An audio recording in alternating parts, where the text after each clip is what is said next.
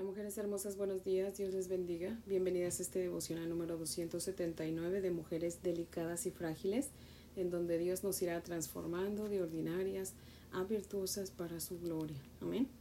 Así que bueno, mujeres hermosas, antes de orar les quiero leer una porción de Proverbios, capítulo diecisiete, los versos del veinte al veinticuatro. Dice la palabra del Señor así: El perverso de corazón nunca hallará el bien, y el que revuelve con su lengua caerá en el mal. El que engendra al insensato para su tristeza lo engendra, y el padre del necio no se alegrará. El corazón alegre constituye buen remedio, mas el espíritu triste seca los huesos. El impío toma soborno del seno para pervertir las sendas de la justicia. En el rostro del entendido aparece la sabiduría, mas los ojos del necio vagan hasta el extremo de la tierra. Bendito Dios y Padre maravilloso, te adoramos, te alabamos y te bendecimos, Señor. Gracias por este nuevo comienzo de semana, Señor. Gracias por esta mañana que aunque está un poquito fría, pero está muy hermosa, Señor. Gracias, Padre bello, por seguir soplando aliento de vida a nosotras, Señor. Gracias por tu presencia en nuestra vida, Padre. Señor, tú nos amaste primero y es por eso que te amamos, mi Dios bendito. Padre, nos dormimos confiadas en ti, nos hemos levantado porque tú estás con nosotras, Señor. Gracias, Padre. Gracias porque no nos has dejado ni nos dejarás jamás, Señor. Alabado sea tu nombre por eso, Padre. Te rogamos, Señor, que por favor perdone nuestros pecados, Señor. Oh Dios amado, tú nos conoces a cada una, Señor. Te rogamos, Padre, que nos escudriñes y quites de nosotros lo que no te agrada, Padre. Lo que avergüenza tu nombre, Señor, quítalo de delante de ti, Señor. Quítanos más de nosotras, Señor, y llénanos de ti, Padre. Oh Dios amado, háblanos en esta mañana, Padre. Queremos escuchar tu voz, Señor. Habla porque tus siervas escuchan, Padre. En el nombre de Jesús, Señor. Amén, Padre fiel. Bueno, mujeres hermosas, si tienen su Biblia, les invito a que la abran conmigo en Levítico. Vamos a leer Levítico, capítulo cinco, los versos del uno al trece. Dice la palabra del Señor así: Si alguno pecare por haber sido llamado a testificar, y fuere testigo que vio o supo, y no lo denunciare, él llevará su pecado. Asimismo, la persona que hubiere tocado cualquier cosa inmunda, sea cadáver de bestia inmunda, o cadáver de animal inmundo, o cadáver de reptil inmundo, bien que no lo supiere, será inmundo, y habrá delinquido. O si tocare inmundicia de hombre, cualquiera inmundicia suya con que fuere inmundo, y no lo echaré de ver, si después llegare a saberlo, será culpable. O si alguno jurare a la ligera con sus labios hacer mal o hacer bien en cualquier cosa que el hombre profiere con juramento, y él no lo entendiere, si después lo entiende, será culpable por cualquier cosa, cualquiera de estas cosas. Cuando pecare en alguna de estas cosas, confesará aquello en que pecó, y para su expiación traerá a Jehová por su pecado que cometió una hembra de los rebaños, una cordera o una cabra para como ofrenda de expiación, y el sacerdote le hará expiación por su pecado. Y si no tuviere lo suficiente para un cordero, traerá a Jehová en expiación por su pecado que cometió dos tórtolas o dos palominos, el uno para expiación y el otro para holocausto, y los traerá al sacerdote, el cual ofrecerá primero el que es para expiación, y le arrancará de su cuello la cabeza, mas no la separará por completo, y rociará de la sangre de la expiación sobre la pared del altar, y lo que sobrare de la sangre lo exprimirá al pie del altar, es expiación, y del otro hará holocausto conforme al rito. Así el sacerdote hará expiación por el pecado de aquel que lo cometió, y será perdonado. Mas si no tuviere lo suficiente para dos tórtolas o dos palominos, el que pecó traerá como ofrenda la décima parte de un efa de flor de harina para expiación. No pondrá sobre ella aceite, ni sobre ella pondrá incienso, porque es expiación. La traerá pues al sacerdote, y el sacerdote tomará de ella un puño lleno para memoria de él, y la hará arder en el altar, sobre las ofrendas encendidas a Jehová, es expiación. y hará el sacerdote expiación por él en cuanto al pecado que cometió en alguna de estas cosas, y será perdonado, y el sobrante será del sacerdote como la ofrenda de vianda. Amén. Hasta ahí leemos. Les voy a leer el comentario de Matthew Henry, que cita lo siguiente, dice: las ofensas aquí destacadas son, número uno, el hombre que oculta la verdad cuando ha jurado como testigo decir la verdad, toda la verdad y nada más que la verdad. En tal caso, si por miedo de ofender a alguien que ha sido su amigo o quizás su enemigo, el hombre se niega a dar la evidencia o la da solo en parte, tendrá que cargar con su iniquidad. Y es una carga pesada, que si no se hace algo para sacarla, hundirá al hombre en el infierno. Todos los que sean llamados en algún momento a ser testigos, piensen en esta ley y sean libres y honestos en la evidencia que dan, y cuídense de prevaricar. Cosa sagrada es un juramento ante el Señor, con lo cual no se debe jugar. Número dos. El hombre que toca algo que estaba ceremonialmente inmundo.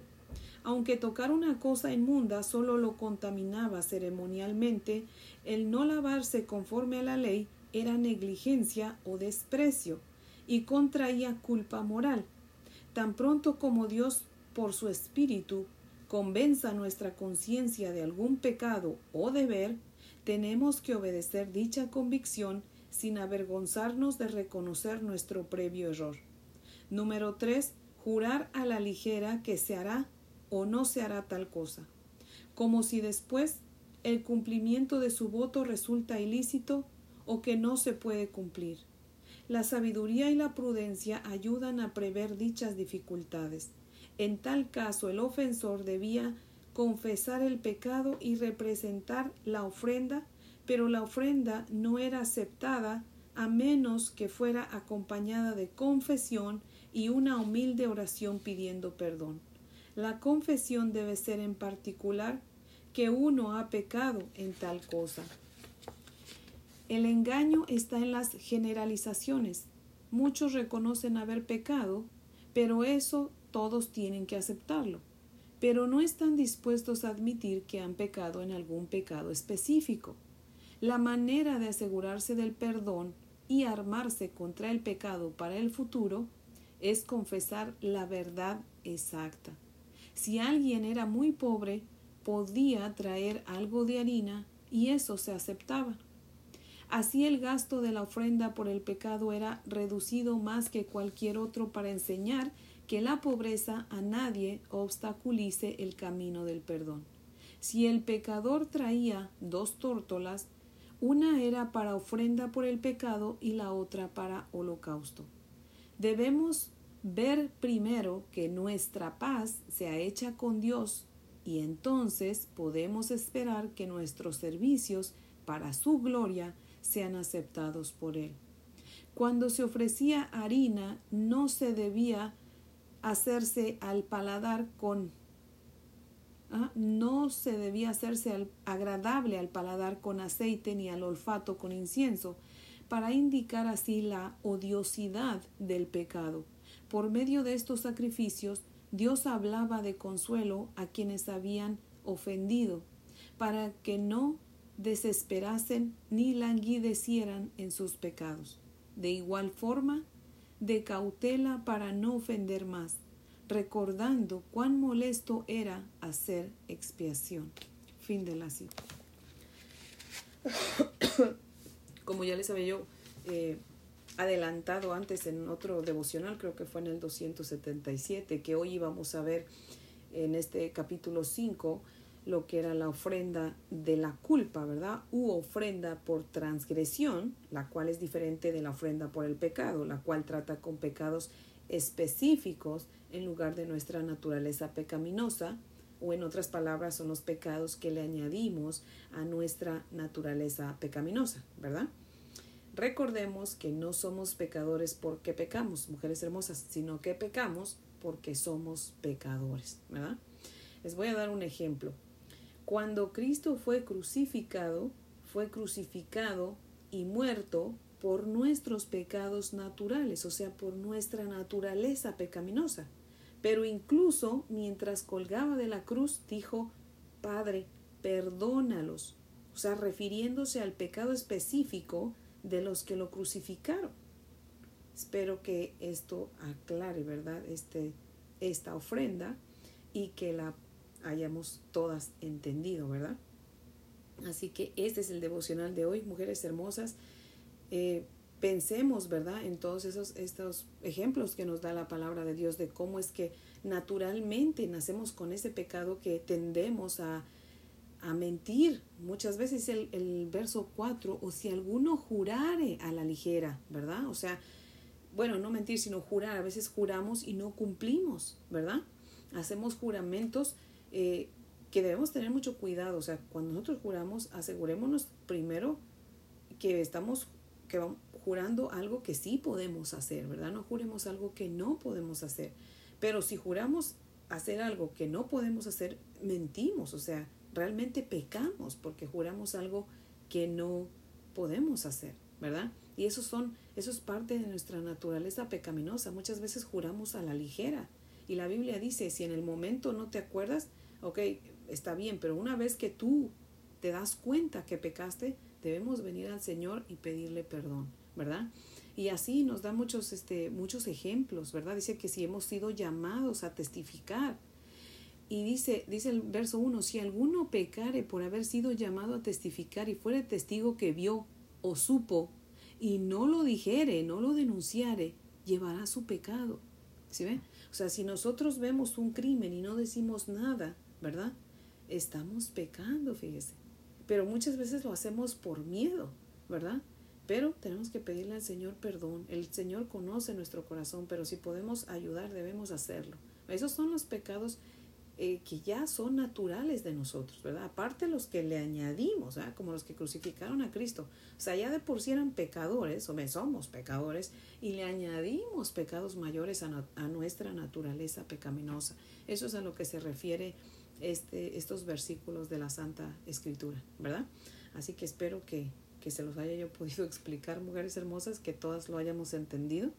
Y pues bueno, eh, meditemos, ¿verdad?, en la palabra del Señor y pidámosle que nos revele nuestros pecados más ocultos para que podamos pedirle perdón, ¿verdad?, por aquellas veces que, que viendo algo malo no hemos ayudado, ¿verdad? Dice Santiago, al que sabe hacer lo bueno y no lo hace, le es contado por pecado, ¿verdad? Así que si Dios nos permite ser testigos de algo, debemos hablar, ¿verdad? Dice el Salmos que tenemos que levantar nuestra voz por los que no tienen voz, ¿verdad? Así que, y no se refiere precisamente a los mudos, ¿verdad?, sino que si nosotros podemos eh, ayudar en una situación donde está habiendo una injusticia o un abuso, y nosotros no lo hacemos, estamos pecando, ¿verdad? Porque aquella persona que está siendo abusada o está recibiendo esa injusticia, pues no se puede defender, ¿verdad? Tal vez, así que debemos actuar, mujeres hermosas, ¿verdad? Pidiéndole siempre a Dios la dirección primero, ¿verdad? Que Él nos ayude a ayudar, ¿verdad? Así que, mujeres hermosas, pues espero que este devocional sea de gran bendición para cada una de nosotras y pues que Dios nos dé la victoria, ¿verdad?, sobre el pecado. Así que, mujeres hermosas, pues les invito a orar para que podamos terminar. Oremos. Bendito Dios y Padre maravilloso, seguimos aquí ante tu bella presencia, Señor. Gracias, Padre, porque más claro ni el agua, Señor. Tú nos has demostrado, Señor, cómo, cómo es nuestra naturaleza pecaminosa, Señor. Muchas veces tendemos a, a decir que vamos a hacer algo y nunca lo hacemos, Señor. Perdónanos, Padre, porque muchas veces no cumplimos lo que decimos, no cumplimos lo que prometemos. Tenemos miedo de meternos en problemas y nos quedamos callados ante una injusticia, ante un abuso, Señor. Perdónanos, Padre Santo, pero ayúdanos, dice tu palabra, que tú no nos diste un espíritu de cobardía, sino de poder, de amor y de dominio propio, Señor. Así que, por favor, ayúdanos a poner en práctica ese valor que ya tú nos diste, Señor. Danos sabiduría para actuar cuando podemos actuar, Señor, y a darnos cuenta cuando no podemos, Señor. Oh Dios poderoso, ayúdanos a recordar de orar todo el tiempo, Señor, y pedirte tu opinión, pedirte tu dirección, tu guía, Señor. Oh Dios bendito, ayúdanos, Padre, danos sabiduría y entendimiento, Señor. Te damos gracias por esta tu palabra, Señor. Gracias, Padre, por tu presencia en nuestras vidas. Quédate con nosotros, no, No permitas que nos apartemos de ti ni a diestra ni a siniestra, Señor. Padre, que el resto de este día, Señor, lo vivamos para la gloria de tu nombre, Señor. Ayúdanos, danos fuerzas para seguir adelante. Danos sabiduría, Señor. Y por favor, ayúdanos a ser de buen testimonio para con nuestra familia y con aquellos que nos miran, Señor. Por favor, Padre, te damos gracias y te pedimos también por todas aquellas, aquellas personas que están sufriendo por el terremoto, Señor, allá en, en Turquía y en Siria, Padre. Ten piedad de ellos, Señor, por favor. Oh Dios poderoso, seas tú proveyéndoles alimento, agua, Señor, y si todavía hay personas vivas, Señor, bajo los escombros, permite que les rescaten, Padre.